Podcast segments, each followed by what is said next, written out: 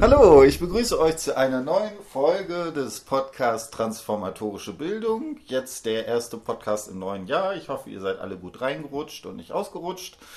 Und so, und genau, wir fangen heute mit unserer kleinen Serie an. Bei mir ist Nino und wir unterhalten uns über Filme von David Lynch. Und da haben wir uns überlegt, wir fangen einfach von vorne nach hinten an und heute nehmen wir uns den Film Eraserhead vor. Genau. Und äh, da wollen wir jetzt so ein bisschen gucken, wie wir das auf Freud und Lacan und so weiter beziehen, was uns aufgefallen ist. Machen das erstmal so ein äh, relativ offen, dass wir so ein bisschen darüber diskutieren. Ne? Wenn du Fragen hast oder sowas, kannst du auch gerne stellen. Vielleicht fällt mir auch theoretisch dann noch das eine oder andere ein. Genau. genau, und dann würde ich, ne, wie immer, Spoiler-Alarm. Ne? Also wir besprechen den so Ne? Wobei es jetzt nicht den großen Umschlagpunkt oder sowas gibt, wo man irgendwie ja. jetzt äh, äh, da das machen würde. Äh, ich fange mal kurz an, äh, vielleicht noch bevor wir wirklich zum Inhalt gehen, weil das ja gar nicht so einfach ist. Äh, erzähl mal zwei, drei Sätze. Ähm, wie hat der Film so auf dich gewirkt? Ähm, der Film wirkt ähm, abstoßend, würde ich als mhm. erstes mhm. sagen. Äh, Ekel spielt eine mhm. super große Rolle ähm, so nicht direkte Angst, aber Verängstigung, mhm. so Verunsicherung. Mhm, okay. Ähm, und ähm, gewissermaßen, ja, man kann eigentlich auch, glaube ich, fast sagen, der Film besteht eher aus diesen Empfindungen mhm. von eben Unsicherheit und von, ähm, ja, auch nicht, äh, was ja auch immer so ein Lynch-Ding ist, irgendwie, dass eben gar nicht äh, die Ebene von real und jetzt äh, nicht real getrennt ist oder so, sondern dass das noch so eine äh, zusätzliche Unsicherheit erzeugt. Ähm, daraus besteht quasi der Film, dadurch, mhm. da, daraus, dass man Unsicherheit empfindet und daraus, dass man ähm, sich ganz schwer damit nur auseinandersetzen kann mhm. und auch die Personen in dem Film sich mit dem, was passiert, ganz schwer auseinandersetzen können und äh, also sowohl Protagonisten als auch Zuschauer, alle ihre Schwierigkeiten haben. Und das ist vielleicht viel wichtiger als irgendein Plot oder mhm. so. Ne? Genau, also das würde ich auch als allererstes vielleicht noch so als äh, typisch für diesen Film ein Extrem, das hat man bei anderen Filmen von Lynch auch, aber ich glaube nie so, so massiv wie hier, dass das einerseits natürlich eine relativ einfache Geschichte erzählt wird, aber man relativ schnell auch, man hat irgendwie so, das ist in diesem, dieses Korsett eine sozusagen einer Narration, eines Plottes wird irgendwie angedeutet. Aber sowas wie die Bilder, die dort erzeugt werden, sind eigentlich viel wichtiger und als sozusagen der eigentliche Inhalt dabei. Genau, und deswegen wäre mein Vorschlag, das wäre sozusagen das erste, das, was wir sozusagen vielleicht gleich noch ein bisschen diskutieren, die Fragestellung, ähm, ist das vielleicht was, was man mit so etwas wie dem Traumhaften vergleichen könnte? Also es sind ja auch tatsächlich Szenen, wo man nicht weiß, ist es Traum oder halluziniert oder sowas mit drin. Äh, aber auch das, was sozusagen dann auf der anderen Ebene ist, ist eigentlich auch nicht sozusagen in dem Sinne realistischer oder ja. sowas in die Richtung. Genau. Das ist da drin. Genau. Ja, das, das ist ein guter Punkt. Das ist, äh, nichts ist wirklich realistisch. Mhm. Ähm, also die, der reine Plot, wenn man ihn jetzt ganz stumpf zusammenfassen würde, wäre in Teilen total simpel und mhm. realistisch, mhm. aber so wie es gezeigt wird, ist mhm. es ähm, also nichts von dem, was da passiert, ist eigentlich so unmittelbar vorstellbar. Mhm. Und man ist erstmal sehr befremdet, wie kommt man überhaupt auf sowas? Und wer macht so einen Film? Und was, was muss da in einem vorgehen, damit man sich sowas ausdenkt? Ähm, genau, und äh, da, da führt halt die ganze Szenerie auch zu, dieses ganze, mhm. das spielt ja alles in einem so industriellen Umfeld. Ähm, überall sind äh, überall steigt Dampf auf. Äh, der Protagonist wird ständig gezeigt vor irgendwelchen ähm, maschinellen, industriellen Hintergründen, irgendwelche Fabrikhallen und sonst was. Und verdorrende Pflanzen sind mhm. manchmal zu sehen und so, äh, so ein Kram. Ähm, und das ist alles derart überzogen und auch dunkel und merkwürdig mhm. beleuchtet. Und dann, was noch ganz wichtig ist, ist, glaube ich, ähm, wie die Schnitte eingesetzt mhm. werden. Dass halt die Schnitte einem zusätzlich jede Orientierung eigentlich rauben, mhm. irgendwie da eine Unterscheidung zu machen, von wegen, ja, aber das ist jetzt wirklich passiert und das war nur der Traum, sondern man kann den Schnitt dann so interpretieren, dass man sagt, ah ja, jetzt ist geschnitten, deswegen ist er gerade vom Traum aufgewacht mhm. und ähm, jetzt ist die Realität, aber dann könnte das auch ein zweiter Traum sein. Mhm. Man könnte auch sagen, das ist jetzt einfach gerade nur zeitlich vielleicht versetzt ähm, und keins von beiden war ein Traum oder beide. Ähm, das ist gar nicht die entscheidende, ja, quasi Unterscheidung, mhm. sondern es ist alles dieser traumhafte Modus, genau. Mhm. Es ist alles traumhaft. Genau, ne? also vielleicht machen wir da noch so ein bisschen weiter. Also du, ne, das einerseits ist dieses, ja, so eine komische, äh, ja, könnte man vielleicht fast schon so postapokalyptisches Szenario, halt Industrie ist relativ wichtig. Ne? Maschinen hast du gesagt. Äh, das zweite, ne, Natur in, in so einem unproblematischen Zustand gibt es überhaupt nicht. Äh, das Zweite, was ich sagen würde, was natürlich aber auffällt, ist diese äh, dann doch sowas wie, wie eine Körperlichkeit. Ja, also zum Beispiel bei dem Baby, wenn wir das denn jetzt als Baby bezeichnen mhm. wollen, äh, dass da doch nochmal sowas, was sozusagen, da finde ich fast so ein bisschen kontrastiert wird gegen diese klinische Industriewelt, sozusagen natürlich ne, mit, dem, mit dem Kind, aber auch dann, ne, wo er sozusagen seinen Kopf verliert und so weiter. Im wahrsten Sinne des Wortes taucht sowas wie Körperlichkeit auf, aber immer in, in, in monströsen Formen oder sowas könnte man das vielleicht bezeichnen. Mhm. Immer in abschreckenden Formen. Mhm. Also das ist ganz interessant. Es ist nichts, es wird sehr viel Leben, also der Film im Prinzip ist, das war so mein erster Eindruck, worum geht es in dem Film? Es geht um Leben und Tod. Hm? Das war so von wegen so, hm? das ist das Thema irgendwie. Und ähm, eine ganz entscheidende äh, Eigenschaft jetzt davon, wie eben Leben und Tod dargestellt werden, ist vor allem, dass das Leben ähm, nie ein gesundes ist, hm? sondern ähm, immer ein, ja, immer ein ekliges mhm. oder befremdliches. Und ähm, da ist genau Körperlichkeit ein guter Ansatz vielleicht für, weil äh, sich da genau zeigt, also es wird bis auf die äh, eine Szene mit, ähm, wo er diese Affäre hat mit seiner Nachbarin, mhm. die ist ja, die ist ja harmlos noch, die Szene. Aber fast alle anderen Szenen, wo auch nur halbwegs Körper mhm. gezeigt mhm. werden überhaupt, oder äh, irgendetwas Natürliches oder auch nur Sexuelles gezeigt mhm. wird, sind immer abschreckend. Mhm. Beispielsweise die, äh, als die Nachbarin dann ähm, mit einem anderen Mann bei sich mhm. zur Tür reingeht und dieser andere Mann sieht also auch extrem ekelhaft aus mhm. und ganz schlimm.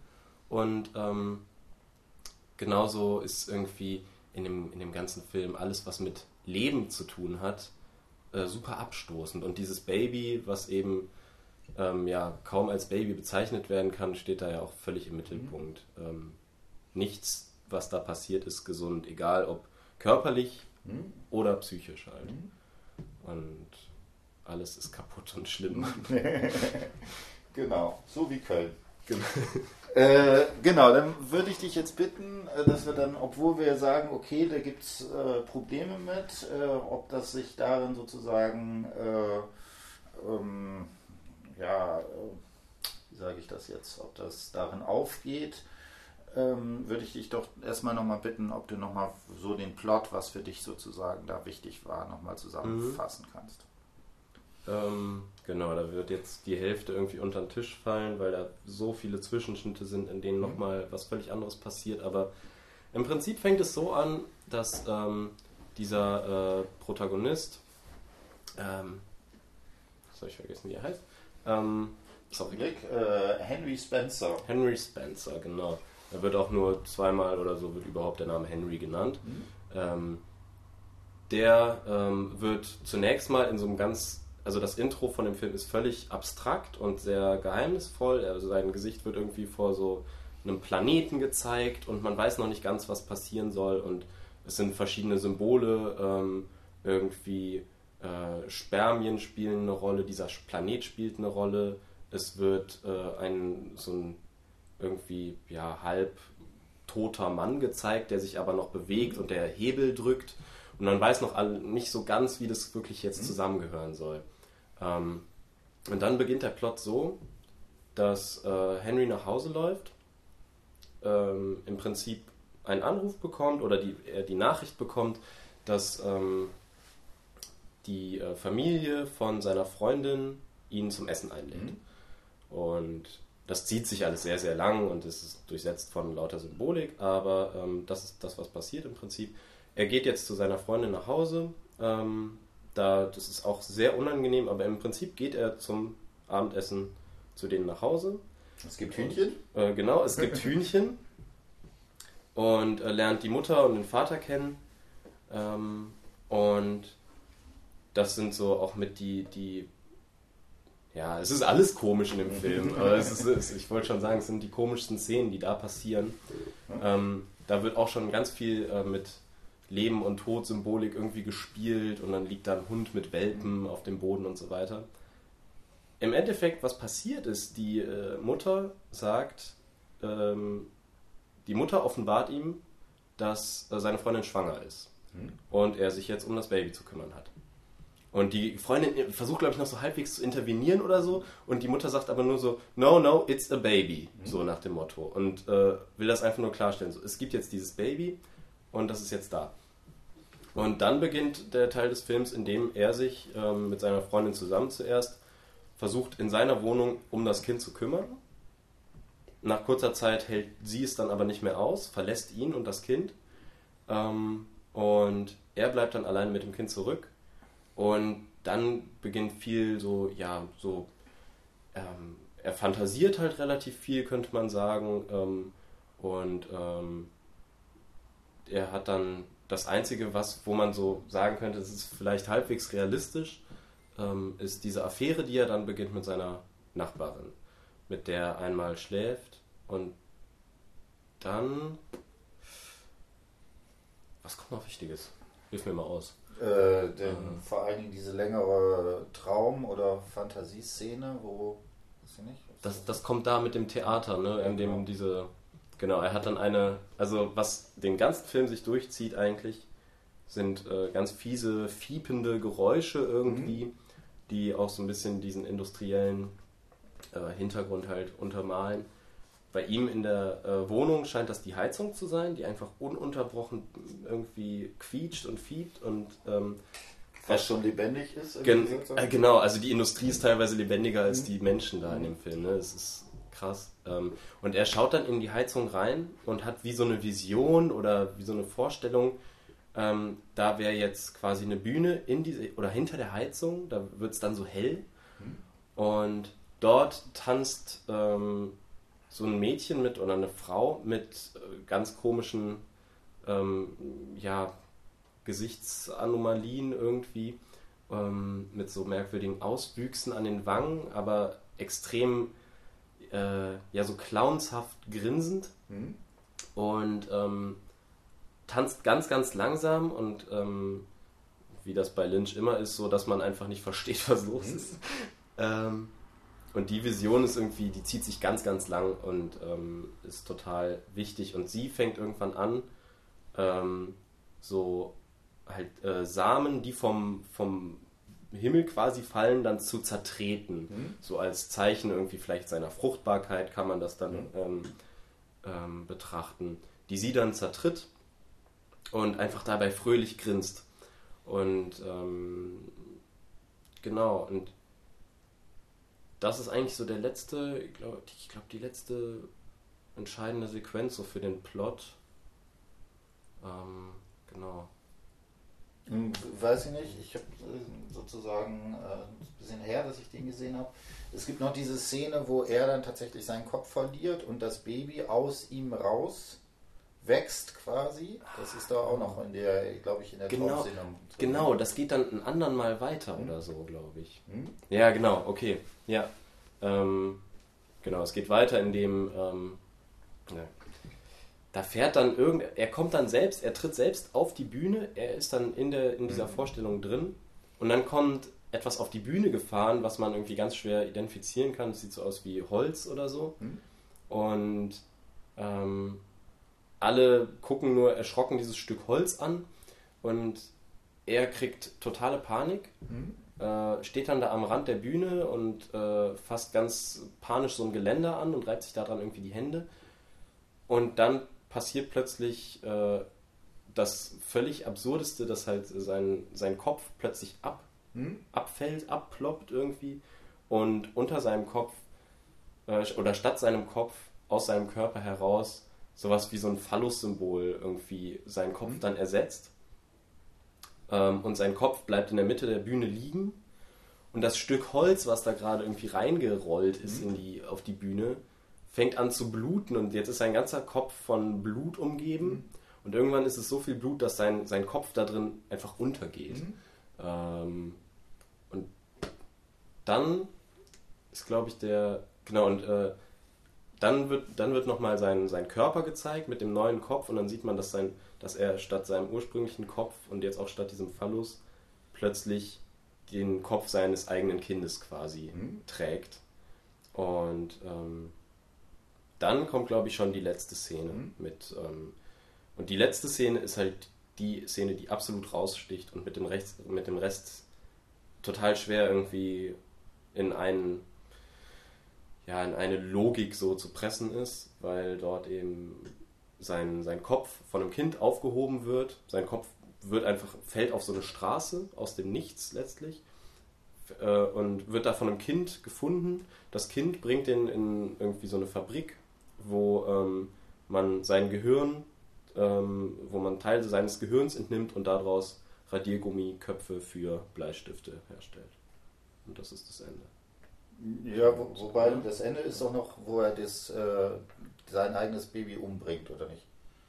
Ist das, nicht ah, noch, das ist noch danach, oder? Okay, das kommt noch danach, ja. Äh, genau. Ähm, wie war das nochmal?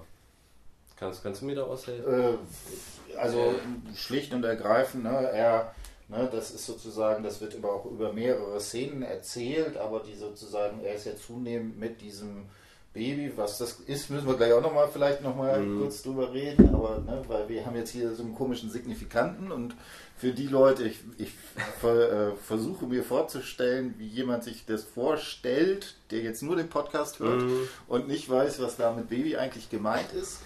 Äh, es ist also irgendwie so ein, ja, äh, man weiß nicht, der Kopf ist relativ prägnant, äh, ist irgendwie so tierartig oder so, auch, aber auch da nicht richtig, äh, fast irgendwie irgendwie so reptilienhaft oder irgendwie so, würde ich das sagen. Also es ist nicht ja. irgendwie ein Hund oder sowas, ja, äh, kein Säugetier. Kein Säugetier, vielleicht eher was, was man sich so kleiner vorstellt, irgendwie so ein, so, so ein Wurm oder irgendwie sowas in die Richtung.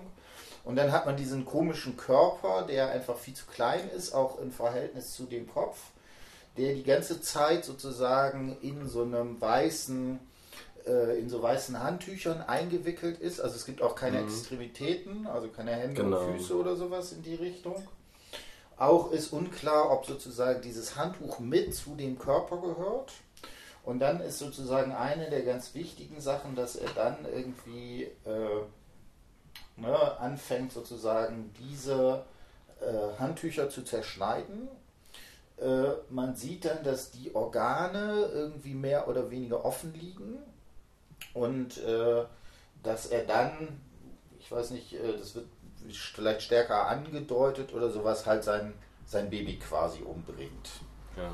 Genau, und das sozusagen als der, der letzte Punkt dabei ist. Ne? Und, äh, genau. und was glaube ich noch bei dem, was auch noch zusätzlich schockierend ist, ist, also er muss ja von vornherein bemerkt haben, dass das kein wirkliches hm? ja, menschliches Wesen sein kann. Und äh, keine Extremitäten und nichts besitzt.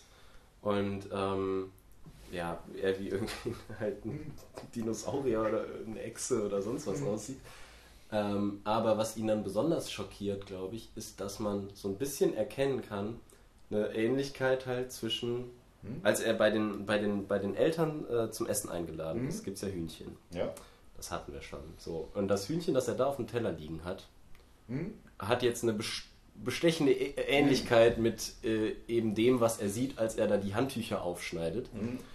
Und ähm, plötzlich auch, und das ist total schwer auch einzuordnen, weil man sich plötzlich denkt, ist das jetzt das Hühnchen, was er da am Anfang hatte? Ist mhm. das einfach eine symbolische Überschneidung? Oder man könnte es ja sogar so mhm. interpretieren, dass man sagt, die Mutter von seiner Freundin hat ihm quasi einfach, mhm. ähm, ja, hat ihn so ein bisschen hinters Licht geführt, hat mhm. ihm einfach gesagt, hier, äh, du musst dich jetzt um das Baby kümmern, mhm. aus was weiß ich für Gründen, weil die ist auch ganz, die ist ja super mhm. zwielichtig und versucht ihn noch irgendwie zu verführen und so. Ähm, und man könnte es so interpretieren, dass sie ihm einfach das Hühnchen irgendwie untergeschoben hat. Und was auch kein Hühnchen ist, aber dann. So, genau, was so merkwürdig so, viel zu klein genau, ist. Genau, so, was irgendwie so ein kaputt gezüchtetes äh, Lebewesen halt ist. Mhm. Also was absolut sein, seiner ursprünglichen Natur widerspricht. Genau. Und was sich auch noch so ein bisschen bewegt oder sowas in die mhm. Richtung. Ne? Also das ist zwar auf der einen Seite schon Ne? Und es wird ja auch so eingetütet, dass er jetzt die besondere Ehre hat, sozusagen, das sozusagen aufzuschneiden oder so. Ja, genau. Essen, genau, ja. Ja, also es ist ähm, in dem Sinne, man merkt an diesem, an diesem Hühnchen-Ding schon mhm. völlig, dass äh, sich der Film einfach so an Symbolen wirklich mhm. oder an halt so Signifikanten irgendwie langhangelt. Mhm. Ähm, mit denen da gearbeitet wird. Und ja, ob man jetzt Hühnchen oder Baby sagt. Das ist auch irgendwie alles egal, ne? So, Macht keinen Unterschied. genau. Gut, ne? also den Film, wenn man gerade irgendwie äh, Kinder äh, in die Welt setzen möchte, vielleicht nicht angucken. Mhm. Das ist, äh, da muss man so ein bisschen gucken, wobei das auf der anderen Seite auch alles nun wieder so überzogen ja, irgendwie ist, genau. dass man auch sich die ganze Zeit fragt, was ist das denn? Ähm, ich fände jetzt ganz interessant, äh, wenn wir da jetzt versuchen, so ein bisschen uns das äh, anzugucken. Ähm, ich glaube, was, ne, was glaube ich, wo man total mit in die Irre gehen würde, wenn man jetzt sagen würde, okay, das ist sowas ne, psychoanalytisch, wir können da irgendwie sowas wie den Oedipus-Komplex oder sowas mhm. drin sehen ne, oder ne, die Angst vielleicht des Vaters vor dem Kind und so weiter. Äh, ne. Ich glaube, da äh, ist die Art und Weise, wie Lynch irgendwie Filme macht, ähm, das prallt da vollkommen ab irgendwie. Das ist eher so eine Welt, der hat, glaube ich, auch wenn ich es richtig weiß, äh, Malerei auch studiert, hat auf jeden Fall eine Zeit lang auch gemalt und das ist eher so, dass das so eine Collage von verschiedenen Bildern sozusagen ist, ja. die einfach so aneinander gereiht werden. Äh, was ich jetzt spannend finde, und da würde ich jetzt so ein bisschen vielleicht drauf eingehen, wenn wir uns überlegen, wenn wir sagen, okay, das ist vielleicht so was wie das Traumhafte, das ist was, was sozusagen diese ganze Filmwelt, also jetzt nicht der Protagonist, sondern alles, was sozusagen in diesem Film drin ist, hat irgendwie was damit zu tun, dass es ähnlich ist zu psychischen Prozessen. Ja, das ist also so, ne, bei Freud, Traum, Traumarbeit oder sowas gibt es da in die Richtung, äh, dass wir da so ein bisschen uns da entsprechend äh, dran ranhangeln. Du hast jetzt mehrfach gesagt, dass es sozusagen symbolhaft. Äh, was würdest du sagen, was ist ein Symbol für dich?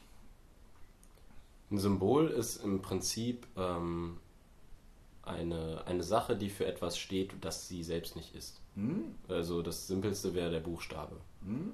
Der Buchstabe steht für irgendwie eine Vorstellung oder eine Funktion, die sich halt dahinter hm? verbirgt. Ähm, aber an sich jetzt irgendwie die drei Striche, aus denen so ein großes A besteht, hm? Äh, sind in ihrem Wesen was anderes hm? als das, was wir unter dem A verstehen. Und das ist ein Symbol. Genau, also ich würde es vielleicht ein bisschen anders sortieren oder so. Da hängt jetzt so ein bisschen an davon ab, in welchen Bereichen man ist. Äh, also, ne, das wäre jetzt sowas wie Zeichen. Ähm, ich würde sagen, Symbol sind für mich, da würden für mich zwei, drei Sachen damit zugehören. Äh, also klassisches Beispiel, ähm, der Fisch oder das Kreuz als Symbol des Christentums. So, und was da drin ist, würde ich sagen, ist, dass dieses Symbol was Visuelles hat. Mhm. Ja? Mhm. Das, äh, was, äh, so was Bildhaftes. Äh, das ist ne, das, das zweite, dass es sowas wie eine uneigentliche Bedeutung hat. Das steht für was anderes. Wenn man sagt, der Fisch als Symbol fürs Christentum, dann erkennt man, ne, da wurden in den Katakomben ne, im Frühchristentum wurde halt der Fisch da sozusagen hingemalt und dann steht das eben für eine andere Dimension. Äh, aber, und das, und deswegen war ich mir nicht sicher, Symbol, ein Symbol hat sowas wie eine Zuordnbarkeit, würde ich sagen. Mhm. Ja. Ne? Also, dass man sagen kann, dieses ist ein Symbol für das und das. Ja? Das sozusagen das Kreuz als Symbol des Christentums. Dann ist es sozusagen eine konventionalisierte Form, die uns sozusagen ermöglicht, das entsprechend zu dechiffrieren. Und äh, ich finde das interessant, weil ich, man könnte vielleicht sagen, das sind alles kaputte Symbole. In dem Sinne kaputt, dass, sie, dass man irgendwie denkt, ich habe jetzt ein Symbol und das steht für was? Und das sind ja alles auch so aufgeladene Bilder, wo man so denkt, okay, ne, gleich mit dem Mond, mit dem Sperma und so weiter, mit dem Blut, aber auf was es verweist, ist sozusagen immer entzogen, sozusagen, was sozusagen da entsprechend drin ist. Also und deswegen, man hat natürlich immer dieses, diese Idee, wenn man diesen Film guckt, dass man sowas, äh, dass man so denkt, ja, ich will jetzt Symbole dechiffrieren. Ne? Äh, übrigens ganz klassisch, es gibt ja so eine Reihe von, äh, von so Interpretationen, zum Beispiel auch von Traumdeutungen, wo man sowas hat wie so Symbolbücher. Die Schlange steht für das und das oder sowas. Ne? Das hat interessanterweise Freud selber abgelehnt. Weil er gesagt hat, das, was im Traum sozusagen da ist, ist etwas, was sich sozusagen in der jeweiligen Situation, also in, der, in dem äh, Traumtext zeigen muss. Ne? Also man kann nicht sowas sagen, die Schlange steht immer für, ja. was weiß ich, Sexualität oder Völlig klar, ja. genau. Genau, und das wäre sozusagen der erste Punkt, äh, den man sozusagen, wo ich den Eindruck habe, dass da versucht der David Lynch in gewisser Weise so Strukturen, die sozusagen oder in ästhetischer Art und Weise was nachzubilden, was dem psychischen Traumhaften vielleicht entsprechend näher kommt. Und zwar erstmal dieses sozusagen Aneinanderreihen von Symbolen, wobei aber die, die Bedeutung von dem sozusagen da äh, entsprechend entzogen ist. Nicht, hast du da noch Ideen zu? Ja, so, so ganz ohne Vorbereitung ist schwierig, aber. ja. Aber das ist schon ein guter Punkt. Ähm, dass genau, dass die äh, die ganzen Symbole, die sich halt zeigen und der ganze Film besteht irgendwie aus mhm. Symbolen, mhm. Ähm, genau alle diese Eigenschaft wirklich mhm. teilen, dass mhm. eben die nicht so leicht, also was mich zum Beispiel total gekratzt mhm. hat irgendwie, war die Industrie. Mhm. Diese ganzen Fabrikhallen, die ganzen Dämpfe und so. Ich hatte irgendwann das, also das ist am Anfang ja gerade super dominant. Hinterher ist es nicht mehr die ganze Zeit so wichtig, aber äh, da habe ich mich richtig provoziert gefühlt ja, okay. irgendwann, weil ich irgendwie dachte, so was, was soll das denn jetzt? Weil so Industrie ja. für mich automatisch auch zusammenhängt dann mit irgendwie, okay, wenn wir jetzt Industrie analysieren sollen und mhm. das steht für irgendwas, mhm. Dann direkt so Gesellschaftskritik ja, und genau, äh, den, ne? das entfremdete Subjekt, genau, was sich von seiner Arbeit und äh, also genau, ja also David Lynch ist ja jetzt nicht gerade Marxist oder so, denke ich. Und, ähm, sondern da geht es um was ganz anderes. Und ähm, ob das überhaupt eine konkrete Bedeutung hat oder ob ähm, sich das einfach so ergeben hat im Prozess des ähm, Filmmachens und des, des Drehbuchschreibens und so weiter, ähm, ist überhaupt nicht zu sagen. Und genau. Auch, auch finde ich, ist diese ganze Industriesache, das ist ja so total kulissenhaft. Also man hat nicht irgendwie den Eindruck, dass ne, Industrie, dass man da sagt, da wird tatsächlich was produziert ja. oder ja. sowas, ne? Ne, das, ne, sondern das ist irgendwie, das ist irgendwie da und äh, äh, scheint äh, da zu sein und natürlich auch, ne, und, und das ist vielleicht, ne, deswegen, ich finde diese dieses Entfremdung vielleicht finde ich gar nicht so schlecht, weil das ist natürlich auch so, ne, dieser Protagonist läuft da durch so eine Welt und irgendwie hat man den Eindruck, der gehört da gar nicht rein. Mhm. Also ne, es gibt sowas wie gesellschaftliche Konventionen, wie ist das mit Essen und so weiter. Und auch das ist irgendwie so, äh, ja, also es ist eher, ja, als wenn eher, als wenn er durch eine Filmkulisse oder sowas laufen, laufen würde, vielleicht ja. in die Richtung. Ja. Genau, ähm, dann würde ich vielleicht noch zwei, äh, zwei, drei Sätze sozusagen da weitergehen. Äh, in der Traumdeutung bei Freud gibt es äh, im siebten Kapitel ist es, glaube ich, äh, verschiedene Formen, wo er sagt, das ist, wie der Traum arbeitet.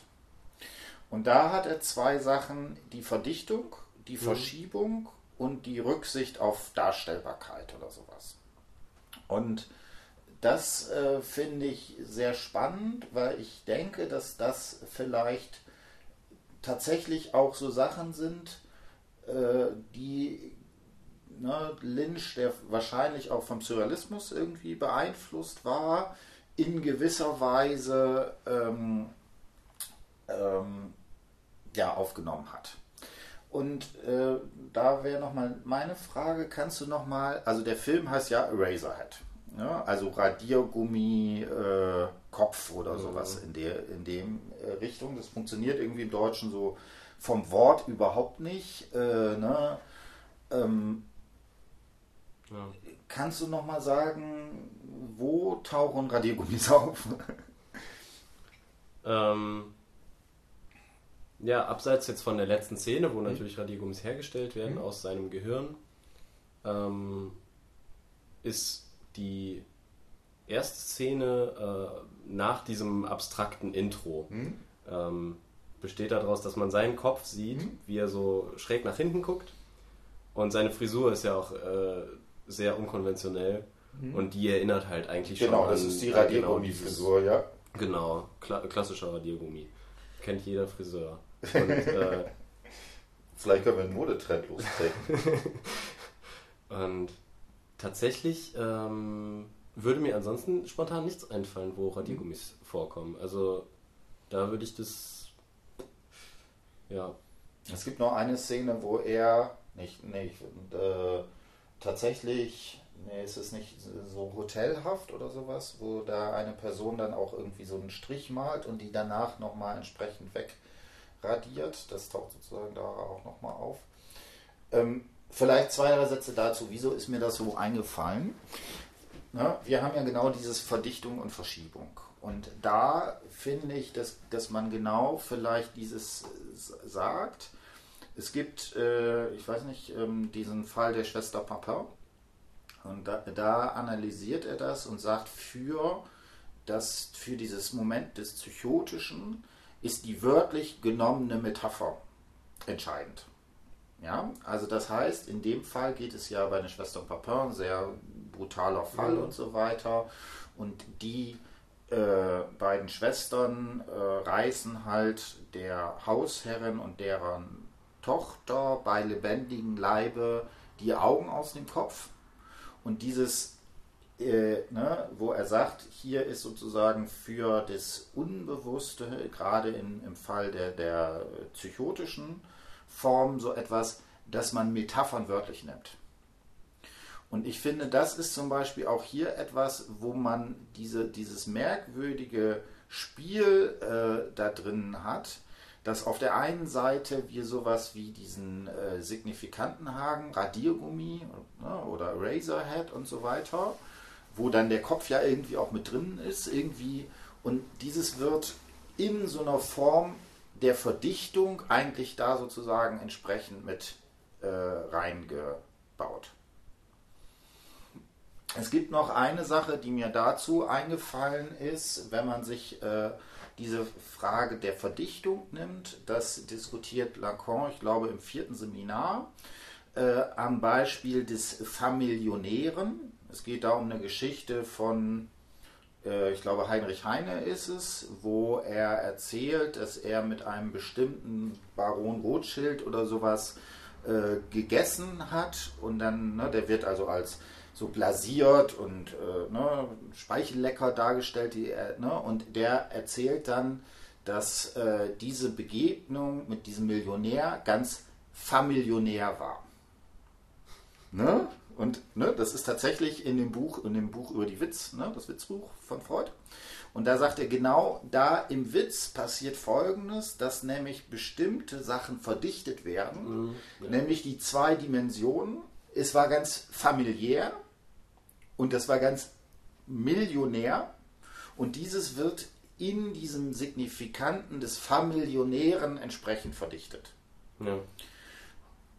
Und da würde ich sagen, das ist diese, dieser Prozess der Verdichtung ist etwas, der sozusagen permanent in diesem, äh, wo ja. der David Lynch irgendwie damit spielt, dass man den Eindruck hat, alle die Sachen, die ne, quasi symbolhaft sind, sind eben äh, mehrdeutig. Ja, das ist also sozusagen, äh, oder Freud würde sagen, überdeterminiert in dem ja. Sinne. Ne, und das macht es auch äh, beim, also einerseits interessant, aber auch schwierig beim, wenn man den Film sieht, weil man so, weil man immer den Eindruck hat, man kann so ganz viele signifikanten Kettenverweise, ne, du hast jetzt gesagt zum Beispiel mit dem Hühnchen und dem Kind oder sowas, ist das Hühnchen das Kind und so weiter, da werden solche Ketten irgendwie aufgebaut, aber man könnte auch verschiedene andere sozusagen nehmen. Genau. Das ist halt alles überdeterminiert. Auf jeden Fall. Ja, das, das ist ja auch zum Beispiel dadurch, ähm, äh, also das kann man darin erkennen, dass die äh, Figur überhaupt von Henry mehrmals, also es ist ja nicht die einzige Szene in dem Theater, dass sein Kopf durch den Kopf des Kindes ersetzt wird mhm. oder des Hühnchens, mhm. sondern das kommt mindestens noch ein anderes Mal auch vor, und zwar als die Nachbarin mhm. ihn erblickt, mhm. ähm, nach deren Affäre. Und sie schaut ihn an und er ist sich quasi, glaube ich, gar nicht dessen bewusst, ähm, wie sie ihn sieht. Hm. Aber sie hat dann plötzlich so einen total erschrockenen Gesichtsausdruck hm. drauf. Und dann wird er gezeigt mit eben diesem Hühnchenkopf wieder. Hm. Und das ist halt auch, dass er ähm, gleichzeitig sich selbst und das Hühnchen quasi hm. zeigen soll. Also das ist äh, eine, eine total verdichtete Symbolik da, dass eben diese Momente des, des neuen Lebens, was irgendwie kaputt ist und des alten Lebens, was das mhm. neue Leben erzeugt hat und das auch irgendwie kaputt ist, dass die halt beide in, dann aus diesem Körper da rauskommen mhm. und beide einmal den Kopf darstellen dürfen quasi, je nachdem, wer es anblickt auch. Und ja.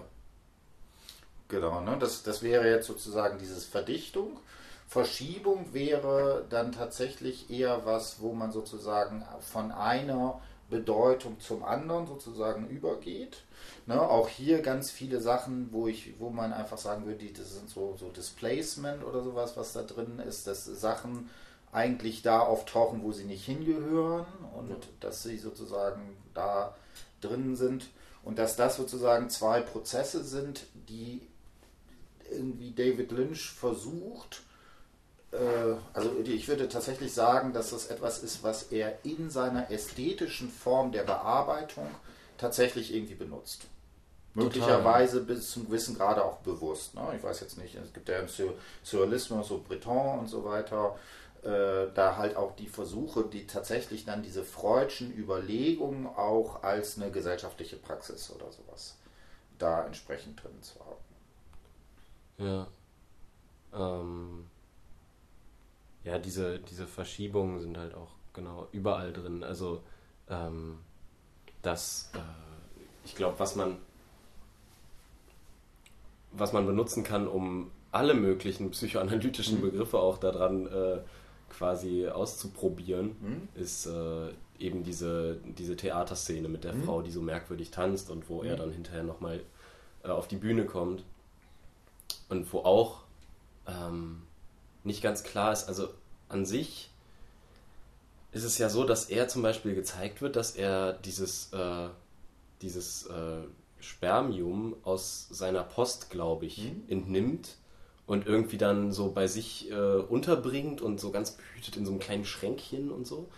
und seiner Freundin sagt, nee, nee, es war nichts in der Post auch, also mhm. ganz merkwürdig.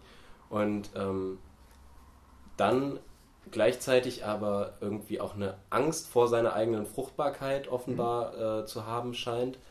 Und die wird dann plötzlich ja in diese Vision rein verschoben, mhm. die ähm, erstmal einfach nur so ein, ja, alles ist gut. Ich glaube, dieses Mädchen singt halt auch, ne, äh, mhm. in, in Heaven everything is great mhm. oder irgendwie sowas. Und ähm, da wird dann plötzlich, da werden dann plötzlich auch wieder diese Spermien reingebracht mhm. und quasi rein verschoben, wenn man so will. Und ähm, da oder rein verdichtet. Mhm. Und äh, da taucht eine Sache auf, die halt, ja, in dieses idyllische, ja, ich tanze hier rum und singe Everything is Great gar nicht so reinpasst, weil plötzlich da Spermien vom Himmel regnen und zertreten werden mhm. mit irgendwie so einem ganz ekelhaften Quietschen und es ist äh, ja, das ist sehr psychologisch auf jeden mhm. Fall dann. Genau. Äh, vielleicht eine Sache, und das, die wäre mir ganz wichtig, ähm, dass wir da nicht sozusagen in, diese, in dieses Problem reinkommen. Also wenn wir jetzt sagen, sowas wie äh, die Spermien als Symbol der Fruchtbarkeit. Ja. Ich glaube, dann, okay. dann sind wir wieder genau bei diesem Problem, dass ähm, ist hier, dass wir da sowas wie, wie ein Symbolhaft, als wenn das sozusagen zuordnenbar ist. Mhm. Ne? Und natürlich deutet er das an, das heißt, es wird für uns in diese Lesbarkeit, ne, das funktioniert natürlich, weil diese Bilder, die da benutzt werden, einfach genau diese Assoziationsketten da sind. Aber gleichzeitig wird genau das entsprechend auch bis zu einem gewissen Grade ähm, ja, dadurch, dass das so überdeterminiert ist, so verschoben ist, äh, quasi ab absurdum geführt. Weil diese Feststellung, dass das steht für das, das passt genau in dieser äh, ja, polysemantischen Welt entsprechend äh, nicht. Ja. Ich würde noch einen Aspekt noch mit dazu nehmen, und zwar den Betrachter. Mhm. Und zwar ist das spannend, da gibt es so gerade im französischsprachigen Bereich so Tür-zu-Tür-Theorie und so weiter. Und die haben immer versucht zu zeigen oder sowas zu definieren, zu sagen, da gibt es so Formulierungen wie die Leinwand guckt einen an oder sowas, dass es nicht so ist, dass wir, ne, ich bin hier mit meinem, mit meinem, mit meinen Vorstellungen oder sowas in meinem Kopf und der Film ist sozusagen draußen. Sondern was in diesen Formulierungen wie ne, die, der, die Leinwand blickt mich an oder sowas versucht wird zu thematisieren, ist, dass wir in unseren Interpretationsversuchen quasi immer schon im Film drin sind. Und das, ne, und das ist auch genau das, was du zum Beispiel angesprochen hast mit diesen Schnitten. Also das heißt, wenn wir zum Beispiel einen Film sehen, dann müssen wir bei jedem Schnitt als Zuschauer uns vergegenwärtigen, was ist eigentlich dieser Schnitt epistemologisch. Ist das jetzt eine Rückblende, eine Erinnerung, eine Traumszene, eine Halluzination? Und dadurch, dass wir sozusagen das immer wieder so türmäßig sozusagen herstellen, konstruieren wir diese Filmwelt und sind damit sozusagen als Person in dieser Filmwelt entsprechend äh, anwesend. Und ich glaube, das ist genau dieses komische, merkwürdige Paradox, wenn, wenn was weiß ich, gerade Freud zum Beispiel solche Formulierungen hat wie, das ist der extime Kern des Subjektes, also nicht der intime, ne? ich bin hier, das ist sozusagen meine Intimität und dann gibt es sozusagen das Gesellschaftliche, sondern diese Vorstellung, dass dieses so etwas wie das Unbewusste im Außen liegt. Und ich finde, das kann man auf zwei Ebenen sehen. Einerseits macht, liegt es ja erstmal der Film nahe, sozusagen die ganze Welt, die sozusagen da äh, ist, als das Unbewusste dieser Person, Henry Spencer, zu sehen. Ne? Deswegen also, ne, dass es also alles das ist, was er sich äh, entsprechend sozusagen fantasiert. Ne? Und natürlich auch mit diesem komischen, das, ne, was, was du, ne, was da sozusagen drin ist, warum widerspricht er nicht eigentlich, dass er zum Beispiel sagt, das ist gar kein Baby oder irgendwie so, sondern es wird ja einfach sozusagen benutzt. Ne? Ja. Und das Gleiche trifft aber auch in das Verhältnis der gesamten Filmwelt auf den Betrachter zu. Mhm.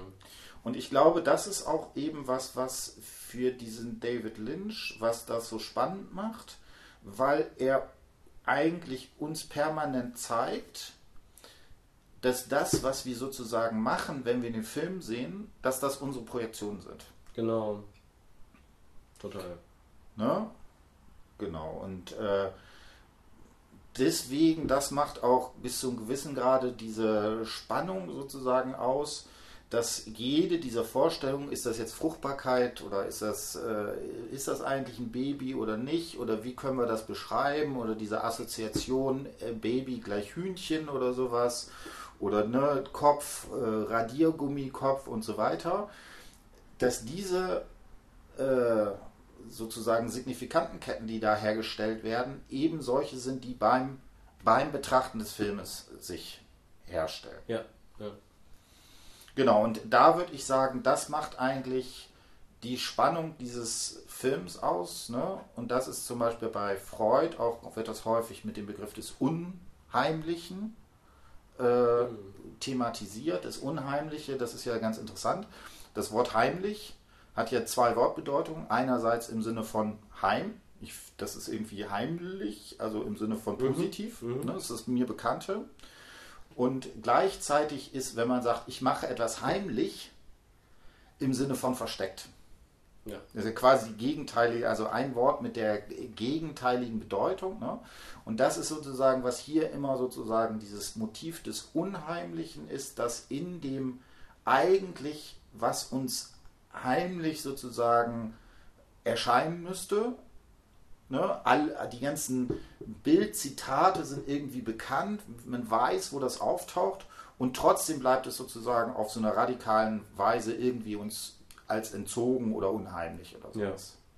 Ja. Ne? Und dieses, dieses Motiv des Entzugs, das würde ich sagen, ist vielleicht auch genau das, ne?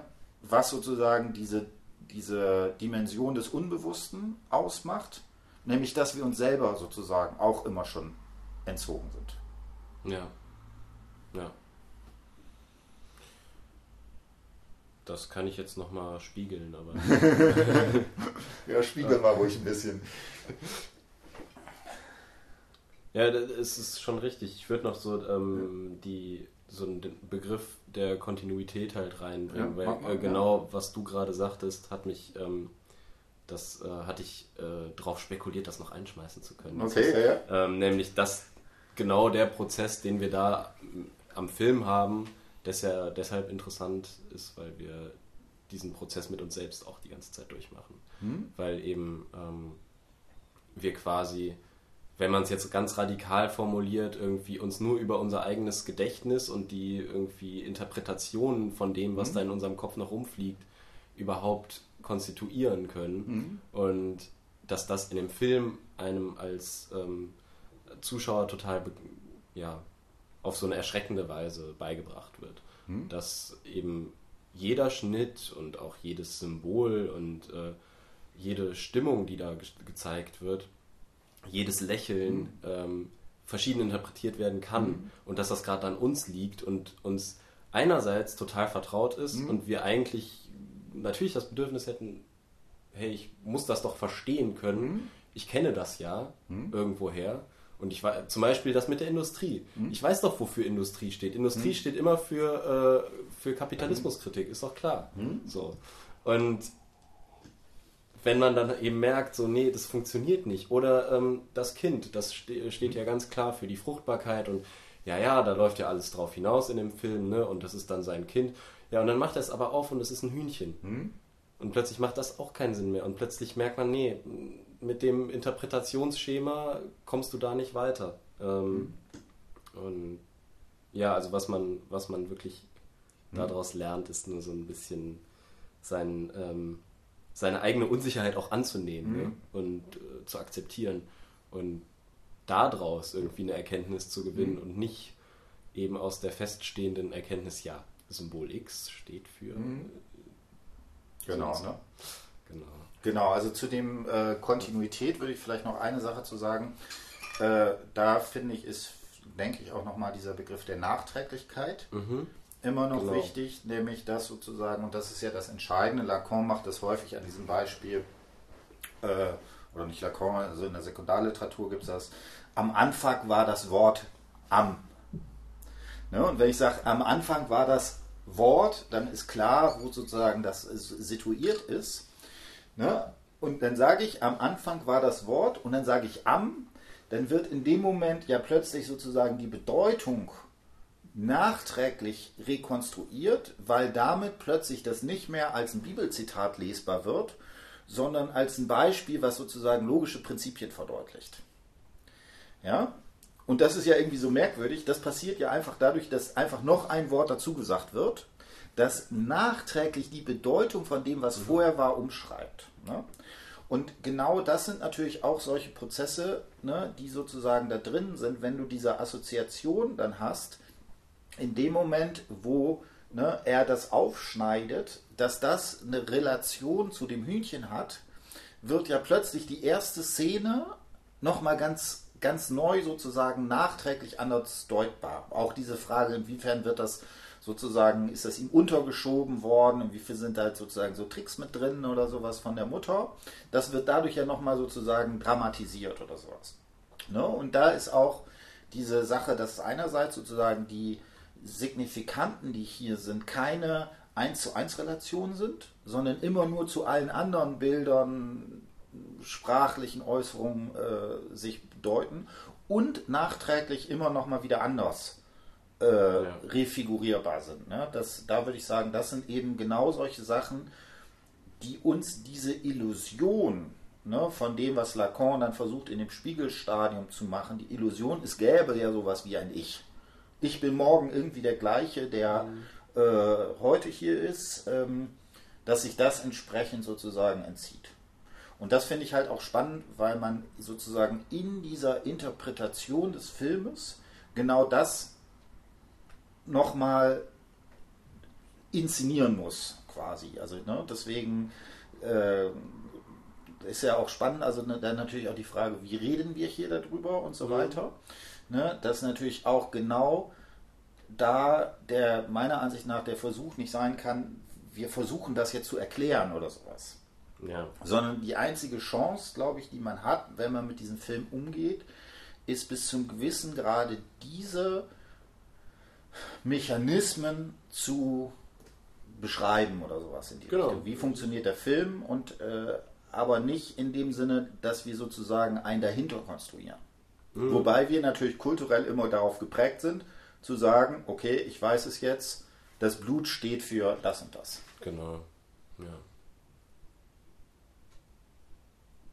Ja, und äh, das ist auch erschreckend, wie, also man könnte ihm ja unter, man könnte Lynch unterstellen, dass er halt auch quasi sicher geht, dass diese Nachträglichkeit eben in jeder Hinsicht zerstört mhm. wird. Mhm durch eben diese letzte Szene, mhm. ja. die nochmal so raussticht. Ja. Weil alles andere ist auch schon super verstörend, mhm.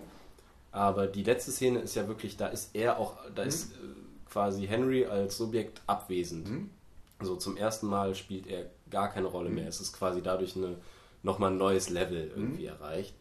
Und dadurch wird endgültig quasi klar gemacht, dass man eben nicht das als eine Geschichte im herkömmlichen Sinne mhm. versteht, sondern eher als eine Geschichte von ähm, ja, Emotionen und ja, psychischen Mechanismen, Zuständen, ähm, die da verarbeitet werden und die miteinander halt auch in, in Beziehung treten und miteinander äh, interagieren, mhm. aber nicht, aber genau, was du sagst, also man kann es nur beschreiben, es ist eine sehr deskriptive mhm. Sache und nicht analytisch. Das ist das. Interessante, mhm. dass man mit Psychoanalyse rangeht und dann sagt, es ist kein analytischer Gegenstand. genau. Man kann nicht analysieren.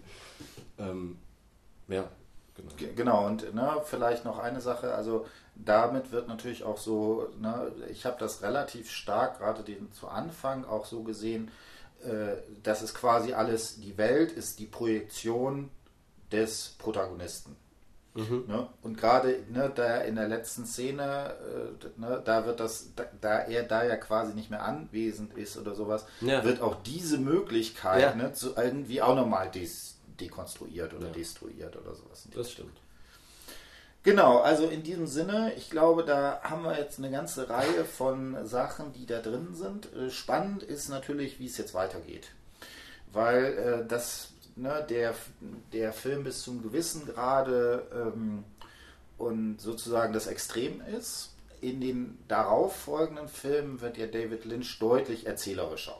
Mhm. Also diese Motive, die, die wir jetzt rausgearbeitet sind, sind noch immer sind noch da, aber ähm, sie werden doch das werden doch stärker in sowas wie vielleicht auch ein bisschen konventionalisierte Form der, äh, der Narrativität wieder eingebaut und dann aber sozusagen immer mit diesem Bruch, der sozusagen damit drin ist.